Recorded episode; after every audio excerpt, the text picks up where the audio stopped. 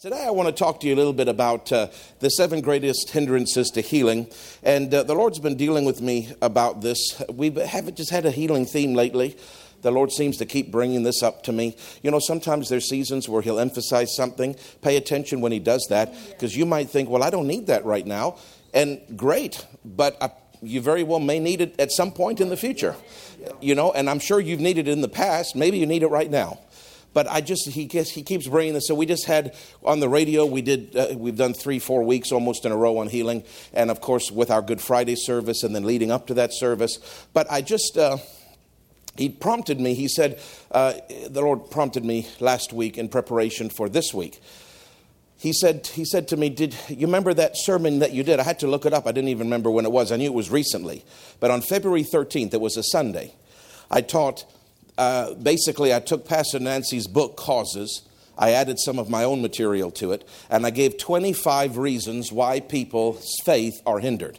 We called it hindrances to faith. And we gave those 25 reasons, and I felt the Lord prompt me, and He said, Now, now take all of those, all of those things and put them in categories because nobody's going to remember 25 things. And they're all jumbled up. Like there's no rhyme or reason. We just kind of, just like a shotgun, we just blew you away. But I just felt the Lord say, I want you to, I want you to take that list and I want you to narrow it and categorize it into, into he didn't tell me seven, it's just that I could only find seven. It's not that I'm trying to do the number seven, but it's one day a week for you. So you can remember one day a week. It's nice and easy to remember. But there, but there are seven basic categories that all of those things fit into and there's repeats and there's overlaps and there's different things like that. But there's seven basic reasons why people don't get healed. And, and, and I, I, want you to listen because at some point in your life you're going to face something. Maybe you're facing something right now. Maybe you're in a hiatus of victory and you're just on the mountaintop and everything's great, but I'm telling you, everybody faces things. And sometimes they come on very suddenly and you're not expecting something to go wrong with your body. But all of a sudden, something, you know, a lot of people tell me they're fine from one minute and the next minute they've got a major issue. And it can come on very suddenly. And so I really think that because 1 John, uh, 1 John, uh, what is it? 1 John 3, 1 John 3, 2, I can't remember. 3 John 2. I knew there was a third, first and a third and something, a two in there. 3 John verse 2, because it's only one chapter. Remember, it says, I wish above all things the most important, that's another one translation says, the most important thing to me, says God. The most important thing to me is that you're healthy and you live long and you have prosperity. You're healthy and you live long with prosperity. Because you can have prosperity, but if you don't have health, not just in your body, but your mind, peace in your mind. And you can have all the great peace and, and your body is strong, but you're broke right? Uh, you got to have both those things working for you to really enjoy your life. And God's saying the mo- thing I care about most, the most important thing to me, is that you are happy, prospered, and that you're healthy and live long. So God is really interested in this. And so he, he doesn't want his people being sick. And, and listen, there could be big things, but there could be little things. There could be just little things that are nagging you. Do you know what I'm saying? A little bit of high blood pressure a little bit of a little bit of skin rash, a little bit of problems in your joints, a little bit of arthritis, a little bit of hair loss, a little bit of this, a little bit of that. And I'm telling you, uh, as believers, a lot of times we're just happy we're not dying of cancer, and, and we kind of ignore a lot of the other things because we can live with them. We can live with them. It's not a big deal. We got so much pressure on us. Who cares about that? And I understand, I believe me, I understand why people think that way. But eventually, when things maybe, you, you know, your faith isn't as you know, you're dealing with a lot of battlefronts, right? But sometimes after you got some victories and you got a little bit of, you know what I mean when I say that? You got a little bit of extra time to focus on things. You got a bit of extra faith kind of in your bank because your faith is not inexhaustible. It, it, you are spending it whether you realize it or not, and there's a limit to it based on how much you've developed. And even the great Kenneth Hagin had spent his faith so much that when his wife wanted curtains for the kitchen, he said, Oretha, if you want those curtains, you believe for them yourself. Because if I put my faith on one more thing, this whole thing is going to crash down. That's the faith titan speaking, so I think we should pay attention to him. Your faith does have limits, it is not inexhaustible. You can't just spend it constantly on everything around you and expect it always just to get. It does get refilled, but you, it only gets refilled if you're in the Word. If you're in the Word and if you're praying in the Holy Ghost, then it's getting refilled, but you've got to keep expending it daily on certain things till you get victory. Some things are just not as important. Let me be honest with you. Why did Kenneth Hagin, I'm just going to kind of flow tonight, but why did Kenneth Hagin say at one time, God said to him, if you don't get Oretha to get that goiter removed by the doctor, a surgery, she's going to die. This is Kenneth Hagin. This is the great faith man going to get surgery from the doctor. Now, if he had, now listen, because I'm trying to help you. If he had been bulldog, no, my covenant says this Jesus provided it at the cross she'd be dead. But you also need that bulldog faith that says Jesus is provided at the cross. Then another occasion, she had another goiter, and the Lord said, If she gets the surgery, she will die. Use your faith. Two opposite examples, opposite instructions, both in the category of healing, both in that case for his wife. And so we ask ourselves, why would God do it like that? Why would sometimes the instruction be medical and sometimes the instruction be anti medical? And, I've, and, I, and I've, pro- I've spent a lot of time talking to Pastor Nancy, praying, seeking God, asking God, reading his books, and just waiting on the Holy Ghost to help define things. Because sometimes people can't define things for you. You really need God to define it for you. And what the Holy Ghost said to me is this uh, are, you, are you ready? Because this, I believe, will help you, because this is how I live my life. He said, the baseline, you always have, must have a baseline of aggressive faith. Jesus took it, my covenant provides it. It's mine. It's enough for any disease and sickness, and I lay hold of it in Jesus' name. I'm healed. You always have that yeah. as your base, because people that don't, they'll get taken out. But there is one thing that supersedes even your bulldog faith and that is the unction and leading of the Spirit. So you've got this baseline of aggressive faith, but you're always got something in the back pocket, so to speak, something that's, that's on the radar, so to speak, that can supersede everything. And that is if the Spirit of God who knows everything, far more than you'll ever know, He knows you better than you know you. If He says to you, I want you to do it this way instead this time. Do not take that as that is now the instruction every time. Right. Right. That is the instruction this time. But what is the instruction automatically every time? What do you do when there is no leading of the Spirit? You believe in bulldog faith. That is always the instruction. The covenant is always enough. Only if he interrupts, if he intercedes, if he gets and says, in this situation, and you may not understand why, because I may not explain it to you.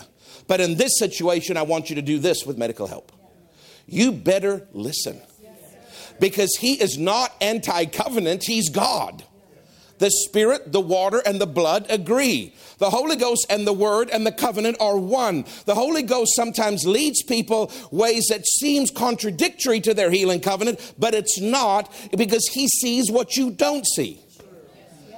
And I believe a lot of the times, Jennifer, I wasn't going to share all this, but I believe a lot of the reasons why, not every time, I'm just saying, I think one of the main reasons why the Holy Ghost sometimes leads this way is because He sees what you don't see.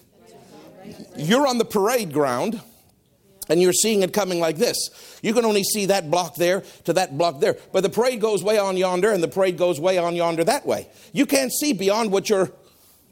But the Holy Ghost is on top of the roof and he's looking down. You're on the ground floor, and he sees where it starts, and he sees where it ends, and he sees everything in the middle, and you only see this, but he sees everything. And I believe that he knows at times that there are so many things that our faith is on. And he knows he, he's a master organizer and categorizer, if I could put it that way. He knows if you put all your faith, are you listening? If you put all your faith, which is only a limited amount, it's growing, but it's based on your life in the Word and the Spirit. If you use everything you've got for this sickness here, yes, your faith can do it. But because it's not inexhaustible, there's nothing left in the faith tank to deal with this problem over here. And if this problem doesn't get solved, it's a domino effect that six months later, you're going to have this problem over here. But the medical science can correct, you'll get the same result using your faith for healing or medical over here. But right now, medical science can't help you with this battle over here. And if you don't deal with this, it's going to morph and mushroom into something massive, and you're going to be in big trouble, whereas you don't have enough faith for both. So why don't you just go to the doctor and do this because I need you to focus here because I'm trying to avoid this down in your life 6 years there. But it's not that your faith can't handle that. It's that the volume and the measure you have can't handle that and that. And if that don't get dealt with, there may not be some kind of help available in the natural realm. Sometimes faith is the only thing that can turn things. Whereas in the medical realm, there's often a lot of help available. I believe that at times, because Brad Hagin had great faith, but there were times where his faith had reached its zenith. And if he had put all his faith in one, others would have suffered. Or the problem was too great for his faith. And so God was saying in this situation, you're, you're, you're spread thin, like too much bread and not enough butter, too much need and not enough faith. So, son, I've, thank God you live in a you live in a society where there is medical science, because many societies and generations before they didn't have it. So go ahead and use it. That's why I love the balance that Dr. Dufresne brought the body of Christ because he always said God is not displeased with the application of medicine. He is displeased when there's no application of faith. Use your faith with the medicine until you don't need the medicine anymore. Are you with me? I don't know why I'm saying that because that wasn't really part of my notes, but, but a lot of people, they have to understand you're not failing if the Holy Ghost guides you to medical help. But if he's not guiding you, you should toughen up, pull your socks up, polish your brass, and use your faith. Because your baseline should not be that's only if he intervenes and says, Go here. Okay, Lord, I'll do it. But as far as I'm concerned, there is no medical science. I'm using my faith. Are you with me? And when I say medical science, I'm not talking about natural things. If you're, if you understand what I'm saying, maybe it's, it's a blurry line. But if you've got deficiencies in vitamins and certain minerals and certain things are deficient, you know what I'm saying? That's not really a chemical like you're on some kind of drug. That's my quote I kind of look at as medical, where it's something synthetic that they are involving themselves you know, on you. But your body needs certain things and health needs certain things. And if you're deficient in certain things, you may need a medical practitioner to tell you that you're that you need to up it in certain areas naturally. Is that medical science or not? Well, I guess it is medical science, but in other ways it's just natural. So I don't know how you want to look at that. But my, my point is, is that if you need help, get the help. But even with the help, even with the vitamins, even with the supplements, you better be using your faith. They don't replace your faith. Dr. Frank said this all the time. He said, I see people, they're popping vitamins and they're eating buckets of, of broccoli, he would say, and they're still dying. Why? Because they're using, putting faith in the food and the supplement more than the blood of Jesus on the cross. Nothing wrong with taking the supplements. Do it, especially if the Lord prompts you to. And if He doesn't prompt you, you've got common sense. If your body needs iron and the blood test says there's no iron, you don't need the Holy Ghost to lead you to get iron. I'm exhausted. I can't, you know, I can't function. But Lord, do you want me to sleep? It's common sense to sleep. It's common sense to have proper healthy nutrition. You don't need the Lord to lead you in that. Do you know what I'm saying? You just do what's common sense. But if you are now going past the common sense realm into medical aid, that's fine, but make sure that you're always got that bulldog faith for your covenant of Eden. Jesus didn't hang on that cross for you to run off to the doctor for every little thing. You know, there's a balance here, Jenny. There's a ditch on either side. There's some people that don't want anything to do with doctors and anything to do with medical help, and that's not necessarily needed. That, that's a ditch. There's other people that every little thing, every little thing, they're on the, door, on the phone with their doctor or they're naturopath, or they're looking up something. That's a ditch. That's actually a spirit of fear. That's a root of fear. And that's a ditch as well. You've got to be in the middle of the road where your mainstay is the cross of my covenant and Jesus hung and he took it and I'm not standing before him looking at him and saying you paid an awful price and I didn't take advantage of it because I had a great doctor. No, you are my great physician. And I'm taking advantage of everything you hung on that cross for. That's the middle. But if the Holy Ghost leads me or if common sense dictates, I'm going to get some natural help. I'm going to get some medical help if He prompts me and leads me because He knows where I'm at in this battle. He knows my measure. He knows what's coming. He knows how much I'm extending my faith. He knows the domino effect on other things that maybe I need to just focus my faith there because this area I can solve with some medical help here. So don't be condemned and guilty. Be led by the Spirit. Everything you've got to be led by the Spirit have a foundation of great strength in your covenant. The Word of God, faith in the Word of God. That is how we live. We are faith people. But please, for goodness sakes, have common sense and listen to the Holy Ghost because He knows a lot more than you do. Praise God. There is obedience required in the covenant. Remember, the Lord says, if you obey, constantly. If you obey what I've told you to do, if you read in Deuteronomy, he's constantly saying, if you hearken to the voice of my covenant, if you uh, observe to do according to all that is written therein, then, like Joshua wanted, then I'll make you a prosperous and never But, you know, Deuteronomy 28 1, he said the same thing. If you'll just obey me, I'll put you on the high places of the earth. He's constantly saying, just obey. Do the right thing, and I'm going to watch what I do for you. But notice he always puts it on you first. You obey. So these are obedience issues in seven basic categories. I don't know if I'll get, because the seventh category, I'm kind of got a, a, little extra bonus for the second category, which is very important. I've been teaching it on the radio lately. I don't know if I'll have time to do it tonight, but maybe we'll pick it up next time if I don't, because it's so important that people hear the bonus of, of number seven. But let me just give you the basics here, because everything I taught on February 13th, all 25 categories, I'm dividing into these seven. These, this, this is why people are sick. But this applies to finances too. It really applies to anything that you're receiving from God. I'm just emphasizing sickness especially. Okay, are you ready? Then the first one, and this is in no particular order, is, uh, is sin. Sin, sin means doing bad things, things that you shouldn't do. So, for example, in one of the categories before, we talked about worry. That's a sin. Fear, unbelief, that's a sin. Not having peace, that's a sin. What about other kind of things like uh, judging yourself because you are, you know, you're, you're looking at things you shouldn't? Are you with me? Uh, remember, he said, judge yourself lest you be judged. So you don't have to open the door if you just take care of it. But that takes humility because you've got to admit that you're wrong. A lot of people are too proud to do it. Remember, uh, Jesus said, I give you space, Revelations 2 5 uh, and, and verse 21, I give you space to repent, but repent quickly. Or this is going to come. Remember, remember the man that got healed? Jesus said, Go sin no more, or a worse thing going to come on you. So we know that sin. Remember James 5, what we read the last couple Wednesdays, James 5, that sin had opened a door to sickness and they had to repent.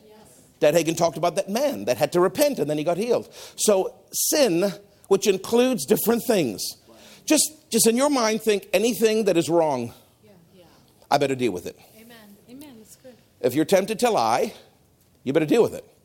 If you're tempted to look at porn, men, you better deal with it. But it's hard. I didn't ask if it was hard, and neither did God. He said, put your foot on the neck of it and crush its windpipe. Stop being such a wimp and deal with it. You don't know how to deal with it? Read the Bible and pray in the Holy Ghost until you're hoarse, and then you'll have strength to deal with it. You can't deal with it in your mental arena or going to some class. That's all mental. You've got spiritual strength inside you to deal with sin. Sin shall not have dominion over you, the Bible says. When you walk in the Spirit, you do not fulfill the lusts of the flesh or you stop sinning. So just stay in the Spirit and you'll have strength to say no to these temptations. Flirting with other people, you better be careful looking at things, lying, stealing, any coveting, any there's so many things in that category alone of sin. It's a very broad category. So you know what I ask myself? I, I, I just go through, listen, I don't have to go through, Greg, every single sin out there. Because it would take me hours. But you know what I do? I'm going to help you as your pastor. I know me. You don't. Thank God. I know my vices. And don't look at me like you're such a little angel because you've got vices too. I know my weaknesses, I know my buttons. I know the weaknesses that I have based on my history, my past, my personality, the way I'm wired, the, the, the, the yieldings I've done to the Spirit as well as to the devil, as well as to my flesh, over my lifetime. Everybody knows where their vices are. Some people are more easily given to pride.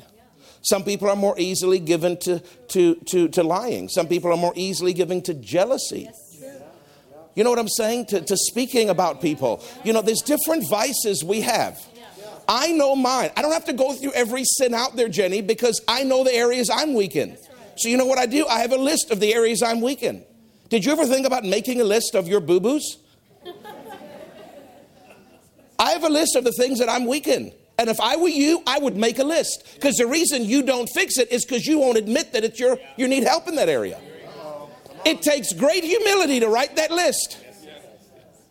Write a list and number it. Don't put it in bullets because you don't know how many there are. Number it so you can look down and go, oh my God, it's 18. Oh, sweet Jesus, help me. And have enough submission and humility, letting the Holy Ghost show you these are your areas of improvement needed for improvement. And don't show your wife that list. None of her beeswax. Jenny don't see my list. And I don't see hers. And I tell her all the time, your list is longer than mine. And it's not. I'm sure her list is much shorter than mine. But I know my list. It's a private list. Unless you break into my house, it's in my safe. Unless you get my combination and a welding torch, you're not going to know my list. Even A.A. Allen, God dealt with his vices. And even on his list, which he put in the book, the last two or three, right, Greg? He said, These are private and it's none of your business. I'm not printing it in the book. And the last spaces are blank. Because why should we all know the privacy of his life where he's struggling? We don't need to know. That's between him and God. But what was not private, he put in that list. These are areas that God spoke to him. If you don't change that, the anointing's not going to work right for you. So I know my list. If I were you, I'd make a list. Everybody's got homework. Go make the list of your sins. I'm serious because unless you look at that and then start to find a scripture now, put a scripture beside every one of those points and then start to say, Now, Father, I'm going to get in the Spirit and I'm going to meditate in your word. I'm going to renew my mind until all the, I'm going to start knocking that list down. If it's 25 points, by the end of this year, it's going to be 18. And then, then the next year, it's going to be down to 15. And then, and then I might have a bad year, go back up to 19. But then I'll have a good year. know, we're always having a good year. We're going to get that list down. We're going to get that list down, down. Dad Hagin got to the point where his list was zero. And he said, I have not sinned not one time in years. Do you understand the power of that statement? He lived so clean and in the spirit and pure and right, he actually did not have to have the blood of Jesus wash him for anything in years. His list came to zero and he lived at zero, but it took him a while to get the list down to zero. Are you with me? But if you won't even be humble enough to even write a list, you'll struggle with it till the day you die. And you know what? It's your own fault. It's your own stinking fault because of your stinking pride. It takes humility to write that list and put it somewhere where nobody can find it. Don't put it as your screensaver at work. All right? Please. This is not something your boss needs to hear. I struggle with thieving. You don't want your boss to see that. No any kind of sin. Part of this in that original 25 is wrong associations, wrong associations and fellowships, wrong friends. That's part of the sin. When he says don't hang out with those sinful people, you do that, that's wrong. Being in the wrong place, going to wrong places, doing wrong things. It's all part of that list. Pride, that was one of the items on that 25 list. Pride, Pastor Nancy specified pride. It's a massive hindrance to getting healed. So that's a sin. Speaking evil about people or about things, your confession, that's a sin. That was also on that original list. Dishonesty in financial matters, not being squeaky clean, is another area that opens the door to sickness and hinders your faith from getting healed. So I'm just so there were seven things out of the list of 25 that I've listed to you here that really could be all under the category of sin. Okay? And there's obviously many things that are not on her list, but you just know your areas that you're struggling with. And if I were you, I'd write them down because the first step to overcoming them is admitting them. You know why the Alcoholic Anonymous people, the first thing they say, Hi, I'm Mike, I'm an alcoholic. What, but what are they saying? Now, we don't confess that, but what are they admitting? They're getting them to admit you have a problem. Yes. If you can admit it, you can change it. The problem is they don't understand the realm of the Spirit. The more you speak that you have that problem, you'll keep having that problem. So the Alcoholics Anonymous, 25 years, hi, my name's Mike, I'm an alcoholic.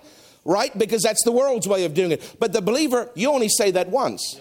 Father, my name's Mike. Yeah, I already know who you are. Okay. Uh, Father, I am, I have sinned in alcoholism. Now forgive me. Now, I'll never call myself an alcoholic again because the blood of Jesus washes it again. Now, I thank you that I'm going to keep it on my list until I get victory, but I'm never going to say that I'm an alcoholic again. What I'm going to say is, thank God I'm free from alcoholism. You see, we handle it differently than they do, but I'm just saying the point is they have to get the person to admit error or they'll never change. You have to admit it and write it down, or you won't change. Number two, the plan of God. Again, this, these are seven main things, hindrances to healing. The plan of God. This is a huge one. It's one of the seven that I always see. I'm trying to help you because I don't remember all the 25, but I remember these seven. I'm constantly checking, Pastor Dan, I'm constantly checking my life against these seven. I'm, I'm, it's like a mirror. I'm reflecting my life against the mirror of these seven to see is there anything I need to change. So if it helps me, I figured it might just help you. Okay? So, number one, I'm always checking am, am I dealing with things that are sinful? I'm not always perfect, but I, I'm trying. And my list is shrinking every year. Because the Bible says, I will not be satisfied in Psalms until I eventually awake with his likeness. In other words, I'm not going to quit until one day I look like Jesus and it's a process. It's called paths of righteousness, it's called sanctification, it's called holiness. It's a process of consecration, of getting cleaner every year. But it doesn't happen overnight, so cut yourself some slack, but not so much slack that you're giving yourself justified license to sin. Grace is not there for you to enjoy it. But, but when you sin, there's an advocate with the Father, Jesus the righteous. Amen. So I'm always checking, is there areas in my life, and I know the areas. So I don't have to wonder, I just look at my list. you know, most of you don't even know your areas because you think you're all that. I'm all that. I got nothing. That's why you don't just make your list and then enjoy watching that list fall. But put a verse beside every one of those points and let the word wash your mind on that thing. Hallelujah. The plan of God, turning away anything to do with the plan. What has God asked you to do? If He's asked you to be in the right church, that's a big part of the plan. Don't pull yourself away from that. If he's asked you to work in this company, not that company, or if he's asked you to, while you're working to go to school to do something different, or if he's asked you to start a cottage industry while you've got your regular job, that's all part of the plan. If he's asked you to improve yourself with a night school and you're not doing it, you're actually opening a door because that's technically disobedience.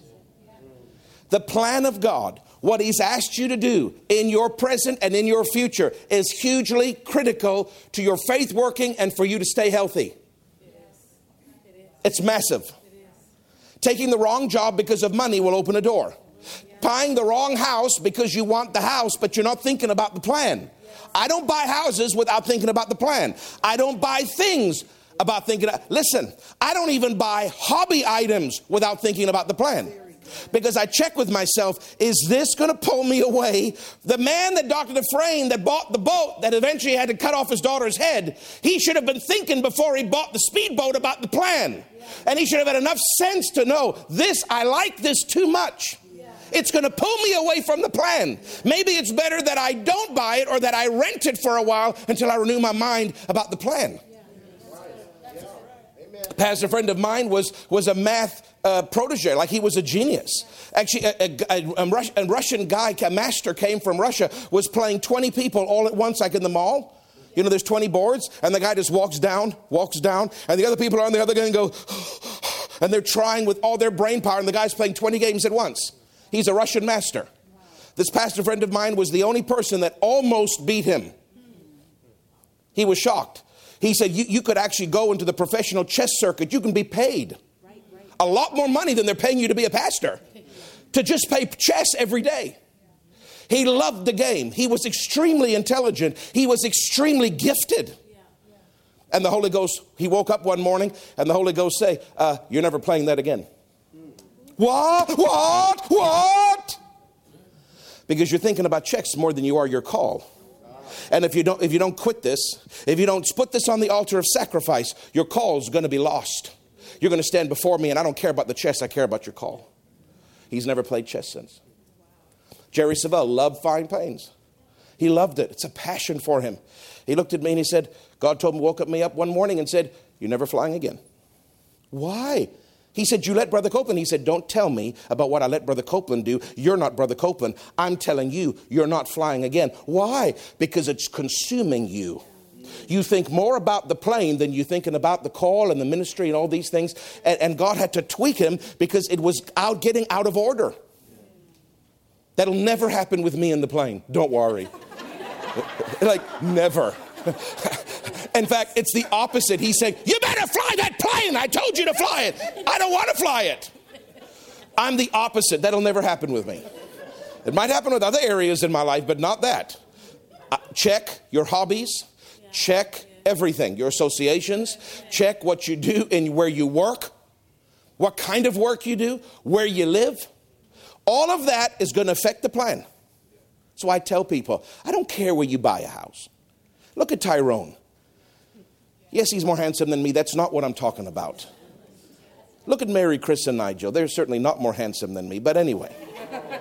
But these people live in the same neighborhood, uh, quite a far distance from the church. And there's many other people that are in their boat. God led them to buy houses 40, 50 an hour drive from the church. But they checked their spirit. And God said, Do it. Right.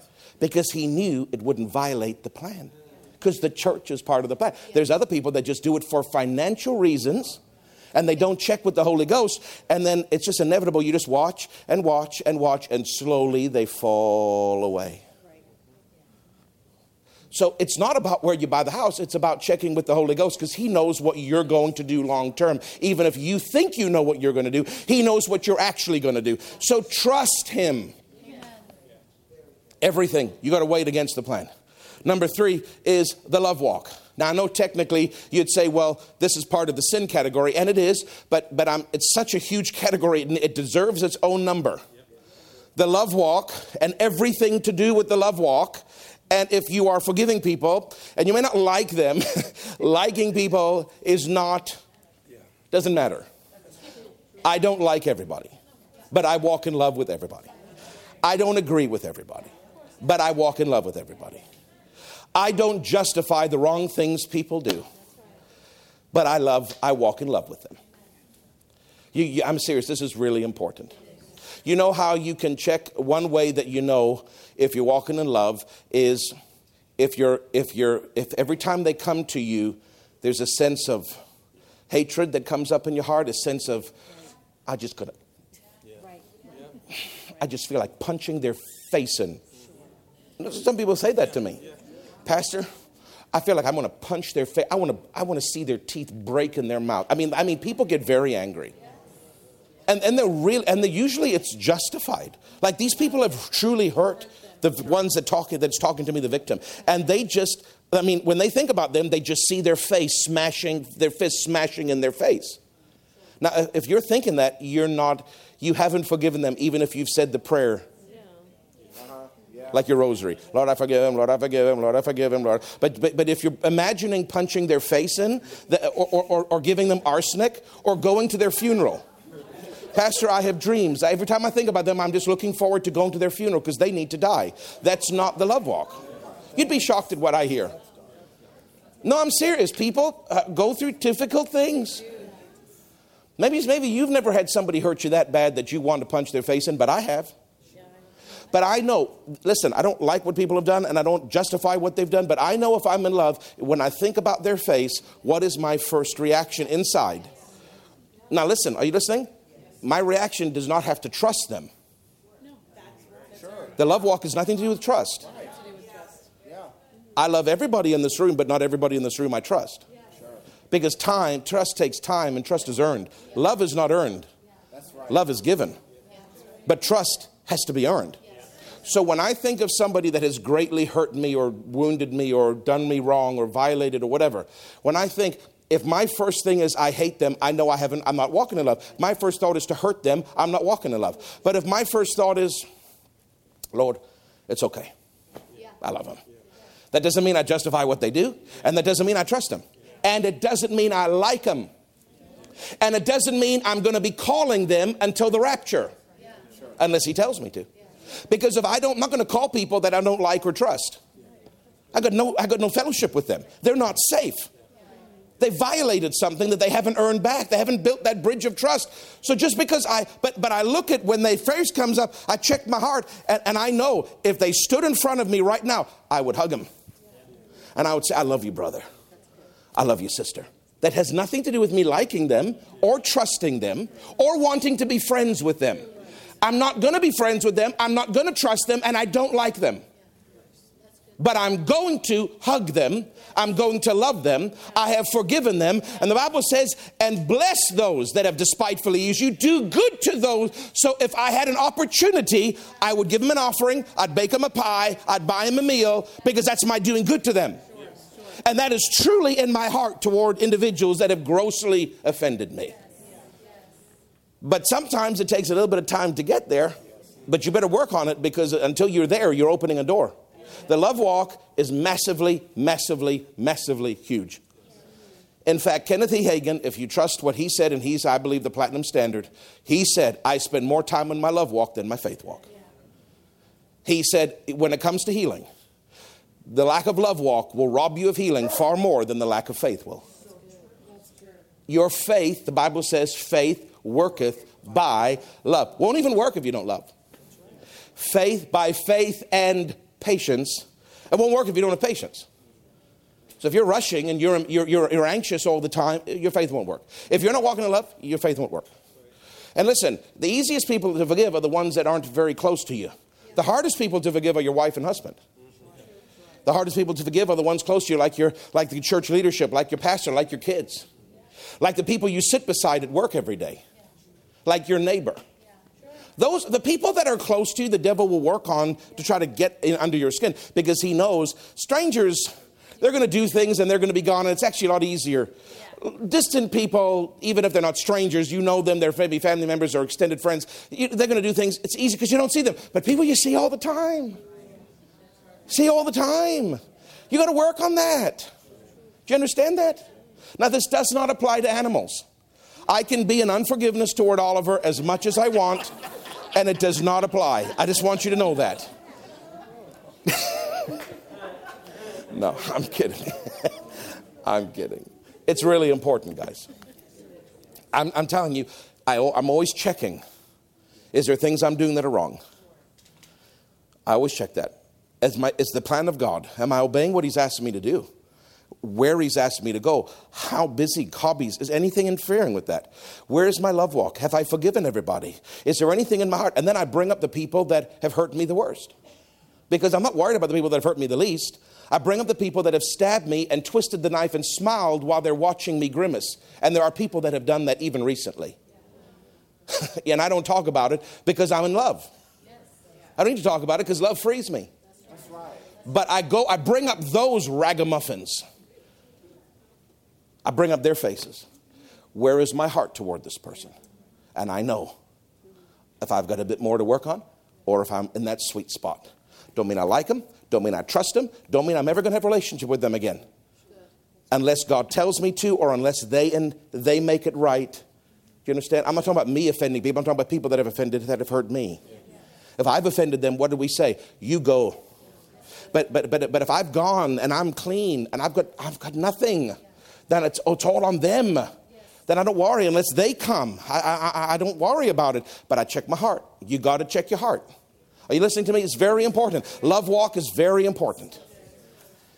Number four is are you releasing your faith? I know that sounds so simple, but a lot of people know about healing. They know about the verses. You've even memorized the verses. But if you are you actually releasing your faith? My wife was believing for some things in her body recently, and, and I just, you know, yeah, honey, I'm believing with you, but, but I'm not really, because I'm swamped. And then, I, and then she said to me a couple nights ago, she said, yeah, I'm just, I'm still, I still need a breakthrough on this. And I heard the Holy Ghost say, don't say you're, I'm believing with you. You ain't. I thought, oh Lord, it's such a little cliche statement. I'm standing with you, brother. I'm standing with you, sister. It'll all come to pass, brother. God is good. Yeah, He is all the time. God is good. God is good all the time. We get into all these cliches. And we don't even remember what we're saying. And the Lord said to me, Don't tell me you're standing with her because you're not. And I repented on the spot in my mind. I don't repent in front of her because you'll give her more ammunition against me. I, I, repented in my mind. I said, Lord, you are right and I am wrong. And I said, No, nah, nah, I intentionally. I went prayed quietly and I said, Lord, I'm releasing my faith. I lay hold of this with the hand of faith. Devil, you take your hands off this situation. That's different than I'm leaving with you. I got, I got in the devil's face. I got in God's face. I got in the covenant's face. I'm telling you. And immediately, that day, it started to change. Immediately. Because it's one thing, I'm believing with you, and it's another thing where you release your faith.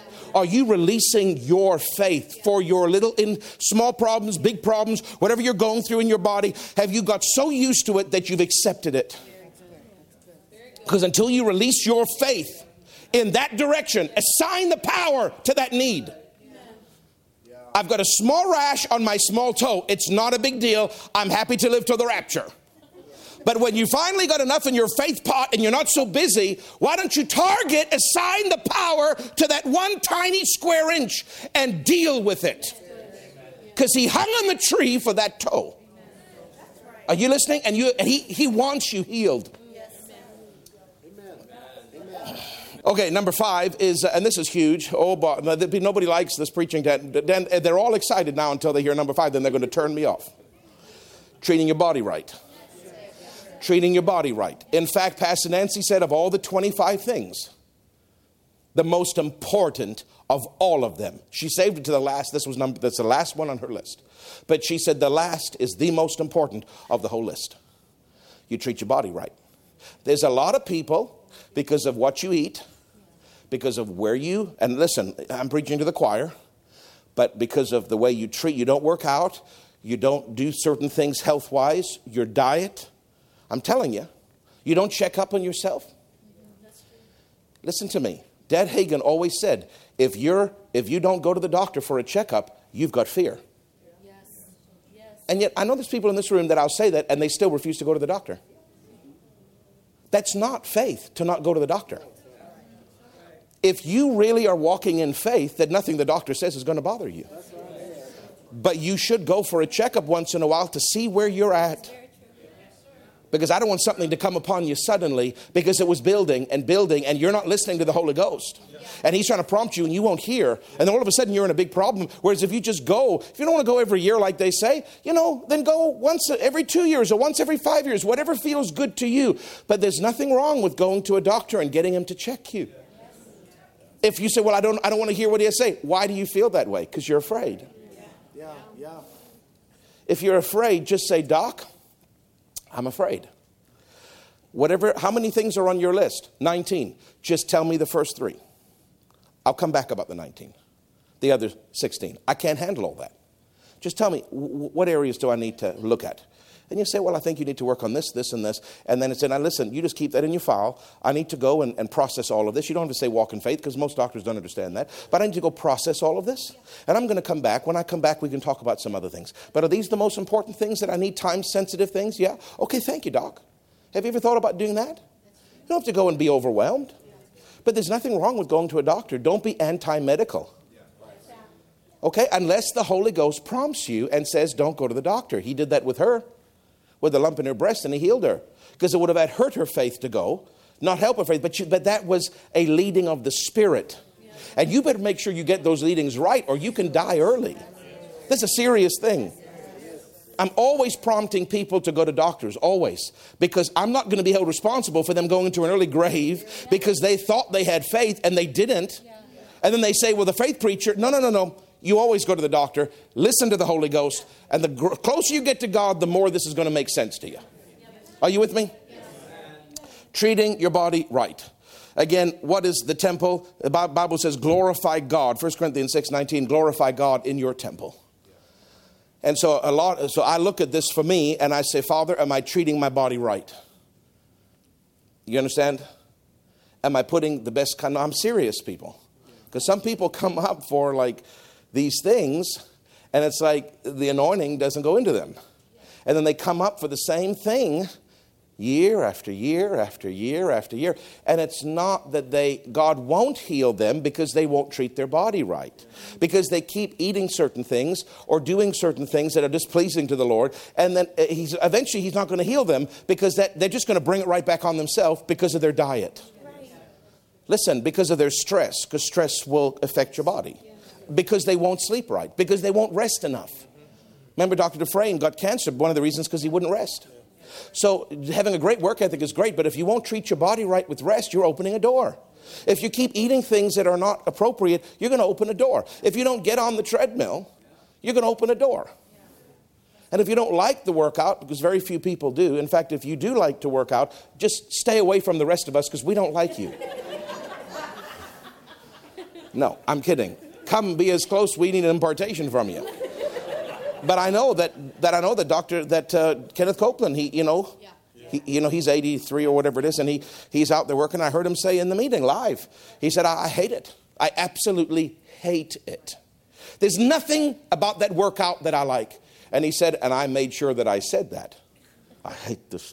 And he said, one day God spoke to. This is Kenneth Copeland last year. I mean, this is like the Titan, and he's only still getting it now. So just cut yourself some slack because none of you are as far as him, and he's still getting it. So we're all still getting things. But God said to him, if you stop saying you hate it, you won't. So he started saying, Father, now he said felt like a lie, but he's calling things that be not as though they are. Father, I declare by faith, I love going to the gym. I love, I love, I love it. And he said, it's amazing. It took some few months, but then he actually started woke up and go, you know what, I kind of feel like going to the gym. He never felt that before. Remember, Philippians 2 says, Lord, do a work in me that I would want, choose, and do things that please you. So God had to do a work in him that he would want it. So I said, well, if it works for Copeland, it can work for me. So I started saying, Lord, I love going to the gym. Now, listen, eventually, when that works for me, I'll tell you. Remember, I said it's a process. It takes some years sometimes. No, no, no, no, no. I've been saying that because I've, I've been going, I've been getting on that blasted treadmill. And who, who knew that just a little incline could make you want to pass out? Help us, Jesus. And I, I must say, Jenny, it actually works. Because now, when I think about my thing, even with the incline on that thing, which I hate doing, but I'm going to start stop saying that I love the incline. But, but I notice I don't, I don't dread it as much as I used to because I've been saying I love working out. I love eating healthy. I've been saying that. And you know, it actually can change you because I have more of a desire now for salads and for healthier food because I never did before. I'd go, I could go a month and I'd eat a salad and be the happiest person you've ever met. But I've been saying, I love salads. I love vegetables. I love it. My taste buds love it. My body wants healthy food. And I, I've been saying that, just call, confessing. But it's amazing. Now I get to the restaurant and it's like without even looking, my eyes go to the salads first instead of the cheeseburger. Now, I'm still ordering the cheeseburger on top of the salad, but just work with me. Just work with me. just work with me. yes, and amen. Very important. Number six is only seven is and it's 858 i know the time. And number six is being led by the spirit. The spirit led life. Yeah. remember we talked about this not the mental arena? You got when it comes to health oh my you've got to know the leading of the spirit. Because sometimes he'll prompt you to go certain directions and other times he'll prompt you not to go certain directions and that trumps even your faith. It trumps even the covenant. It trumps everything. yes the spirit led life. Now, he'll lead you into treating your body right. He'll lead you into your faith. He'll lead you into the love walk. He'll lead you into honoring the plan. He'll lead you into where you need to repent of sin. So, really, number six does touch all the others, but it deserves a category on its own because being led by the Spirit, that is such a skill. That if you want health, You got to learn to be led by the Spirit. Hallelujah. Amen. And that includes, when I say a spirit life, a spirit led life, that includes your prayer life. Praying in the Spirit. That was one of the things on her list of 25. Putting God first in your life. And a prayer life. Praying much in tongues. Uh, not being so mental about everything, but processing it through the filter of your spirit. Now, the seventh one is the renewed mind or I include in that statement slash thinking right. Because a lot of people sound religious when you say renew your mind, but really, what does renewing of the mind mean? It means thinking right. Thinking right. Can I give you some examples of number seven, thinking right? And that is, for example, one of the things she said in her list of 25 is a lack of gratitude. Not being grateful will open a door, it, it will hinder. Not being grateful will hinder. Not being generous will hinder the power of God working for you. Uh, uh, one of the things that uh, was in the list of 25 is being organized. I know that sounds so natural, but it's thinking right about your time schedule. Because if you don't live properly, orga- if you're always in chaos, you won't pray the way you should. You won't work out the way you should. You won't spend time with your family. You won't treat your body right. If everything's chaotic all the time, you can't function spiritually. That's why the Bible says that, that, that cleanliness, which means order, yeah. is next to godliness. God is organized. The universe is not chaotic. Why should your day be chaotic? Right. God is an ordered God right? Everything is has it we call you hear us say the phrase divine order. There is a divine order. In fact, God says that everything I know in a service, He's talking about people don't don't just let people go wild and be crazy and disrupt the Holy Ghost. But He says, and everything let everything be done decently and in order in a service. But why does it have to be limited to a service? Are things in your home decently and in order? If your home stinks, I've gone into people's homes, congregation members' homes. I would never eat there. I don't care how much they paid me. It, they are filthy. Some, I'm not, no, nobody here in this room. Nobody right now. I'm talking about back in the day. There were people, I go in their homes, they'd invite me over as the pastor, and my skin would crawl. There is food on the floor. There's cockroaches. There's this, there's that. I think, like, are we in a third world country or something? Filthiness, disorder. Uh, what do you call hoarding? That is not decently and in order in your home life. I'm serious. If you live in pigsty, it's a reflection of what's inside. There's chaos inside you for you to live in, for you to be okay to live in an environment like that, for you to be okay with your car being a pigsty. I'm telling you, that's not decently in an order. That's not a divine order. That's not actually thinking right. You should think right. I'm not talking about some papers that all, you know, you know your piles. Don't touch I said, don't touch, Jennifer. I know exactly where everything is, and if you touch it, I'm going to be lost. Things can be a little bit like that in a work environment on a desk, but my whole life is not chaotic and disorder. Do you understand? So you've got to take it with a grain of salt. But I'm saying God wants us to have an organized life and a spiritual life, and these things are very, very important. Now, being organized, lack of gratitude, that was one of the things on her mind, uh, on her list. Another one was being negligent and lazy. Hearing the word, but not doing the word. Just kind of lumping a log. Yeah, yeah, I know. Make a list about the things I need to change. I'll do that when I'm ready. That's laziness. People that jump on it right away, if you're going to start thinking about that before you go to sleep tonight, if you're going to write these things out before you go to sleep tonight and start meditating on it, and start doing these things, those are people that are doers of the word, not just hearers only. Negligent, lazy people don't think right. Is it necessarily a sin? Well, laziness technically is a sin, so we could probably put that under category one. But really, what I'm saying is people that are just, that's what I'm trying to say. That is not necessarily a sin to have like, I got no. Every, everything in your life is a sigh. I got to go to church. I got to go to work. I got to go work out. I got to go watch TV. I got to go to sleep. It's like, is there ever a part of your life that's not, uh? That's laziness. That's a, that's a, what's the word I'm looking for? There's a word to that. Slothfulness and that just, that's not you got to learn to think right, renew your mind with the word, about generosity, about laziness, about organization, about gratitude. Those are some of the things that were on her list of 25. But listen, there's many other things that you need to think right about, not just limited to her list. Everything on her list comes into these seven categories. Everything. So it's easier to remember these categories. Look into the mirror of the word. If there's something not working right in your body, or your finances, or your marriage, or whatever, but I'm focusing on your body. Father, is there anything that I'm doing wrong? Father, where in the plan am I obeying the, what you asked me to do? Am I obeying the plan? Lord, am I have I forgiven? Am I walking right? Am I intentionally releasing my faith?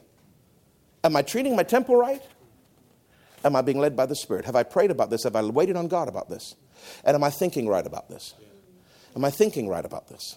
Because not going to a doctor is not thinking right. Not tithing is sin, but it's also not thinking right. That'll open a door. There's a lot of things, financial improprieties, there's a lot of things that will open a door, or if it doesn't open the door, it will block the power of God from working. Forget about how it came, it will block the power of God. Let me say this I didn't get to my bonus point, but we'll talk about that the next time. But let me just say this one thing. Now, don't get upset with me for the saying this, but I've been thinking about this a lot. You never have one recorded instance in the New Testament of Jesus being sick. You have many recorded incidents of persecution coming against him and God delivering him, but not one case of him being sick. The only time he was ever sick was when he was on the cross with your sickness. And I, hold on a second, I'll just follow my thought. So I said, okay, that's the standard. So then I summarized what that meant was every time that a sickness comes, it's not necessarily just a frontal assault of the devil, it means you've opened the door. Because Jesus never opened the door and he was never sick. He never opened the door, but he had persecution. But he was never sick. So then, but, but that's a little bit of an extreme statement that if you're sick in any way, it's not just the devil attacking you, it's your fault. So that's what I was summarizing. You open the door. I, I want doctrine. I want black and white. I want to understand this. So I prayed about it. I said, Lord, is that right? And he said, Well, look at Dad Hagin. He said, and you'll get your answer. So I looked at Dad Hagin's life. I listened to what he said because I listened to him a lot. And Dad Hagin was never sick, extended. But there were many things that came as an attack of the devil against him that he felt the symptoms of but then, because he checked these seven things, mainly number four and number three, and he, he released his faith and walked in love, it destroyed the attack that came against him.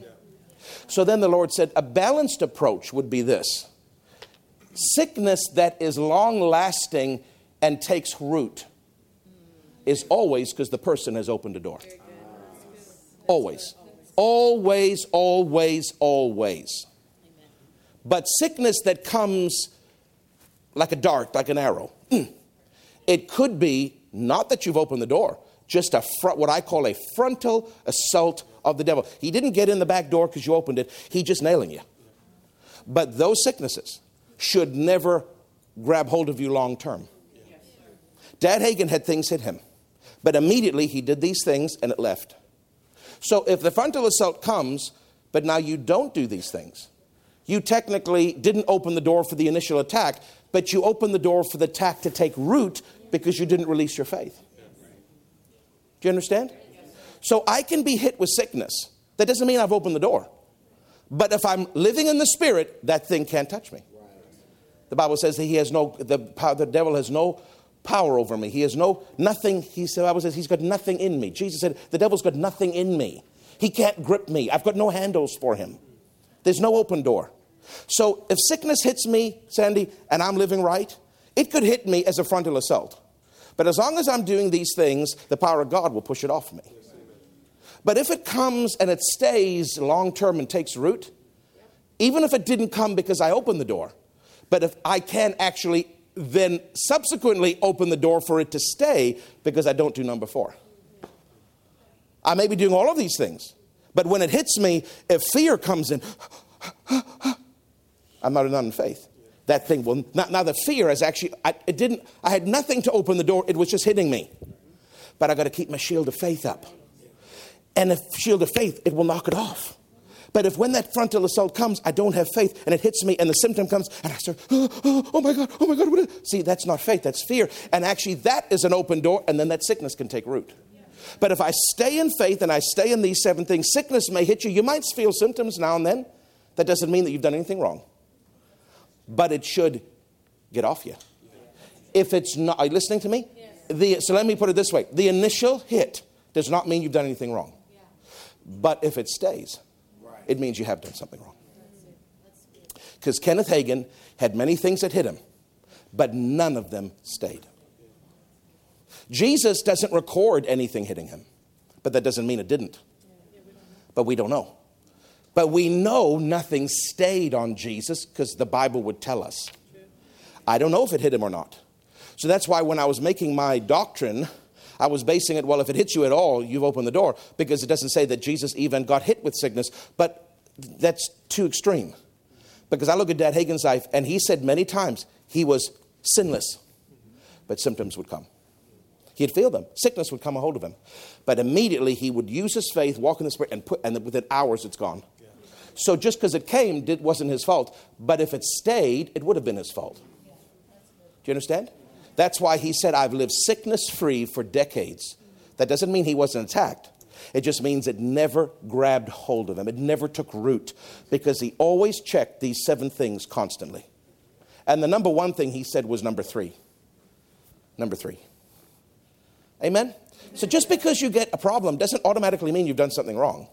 But if you've got a long term problem, you better, you better check. You better humble yourself and say, uh, There's no sickness on Jesus. The great men of God we trust live sickness free. If this thing is still on me after a while, I've opened the door somewhere.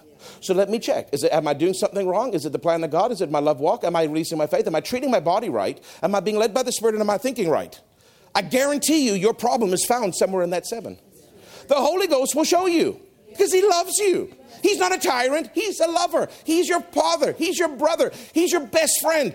He's your the para, the, the, para, the paraclete, not the parakeet. The, par, the, the, Greek word paraclete means the one attached to your hip that never leaves you. He's your blood brother. He's beside you. He's in you. He'll never, he will show you where you missed it. Because he wants you well. So don't think if something comes initially, you've done anything wrong. But if it stays, if there's long term issues, it is always you. It's never God. It's never God. It's never God. It's never His will. Something you're missing. And don't be guilty. We all are like that. Just go through the list. Father, where, where is it? Holy Spirit, show me. I'm humble enough to make the change. I got no pride left in me. I just want to be healthy. You, you, but what's most important is that I live long healthily and that I'm rich, fully supplied, abundantly provided for. So, Lord, help me figure out this healing thing, this health thing, and this money thing, because that's what, I'm, that's what you're most concerned about for me. Help me, Holy Spirit. I don't want to open the door in any area. Does that give you some good balanced teaching here on that? And believe me, you won't get a lot of this teaching a lot of places because they don't even know it. Sometimes I talk to ministers that get sick, and just by talking to them, I don't say anything because they haven't asked my counsel, so I don't give it to them. But I just listen to them. I listen to them. I listen to them. I'm thinking about one minister. His problem was he wouldn't stop talking about other preachers. I'm talking about a, just a constant judgment, anger. Did you know that preacher And I'd say, brother, we really shouldn't talk about that. But then I, but then he says, I don't know, uh, you know, I, I, I see so many people healed, but I go, there's something wrong with me. And he told me what was wrong with him. And I heard the Holy Ghost say, if he'd stopped talking about my ministers, that thing would not come on him. It's come on him. Why? Uh, number one, sin, yeah. evil speaking. Yeah. Now you see, but he's not, he's not submissive and humble enough to go to God and say, God, would you? So before you judge God when somebody dies prematurely, just watch your tongue. Because there's a lot of reasons why people get sick, and there's a lot of reasons why they die prematurely, and it's got nothing to do with God. It's all to do with them and this list of seven. One for every day. Praise God. Heavenly Father, thank you that the Word of God helps us tonight. Thank you that the teaching of the Word of God helps us, Lord. We want to be balanced. We don't want to be in a ditch. We want to be in the middle of the road, but we want to be strong in faith and we want to be led by the Spirit and we want to be healthy. So, Lord, thank you for helping us tonight and opening up their hearts in Jesus' name. And everybody said, Amen.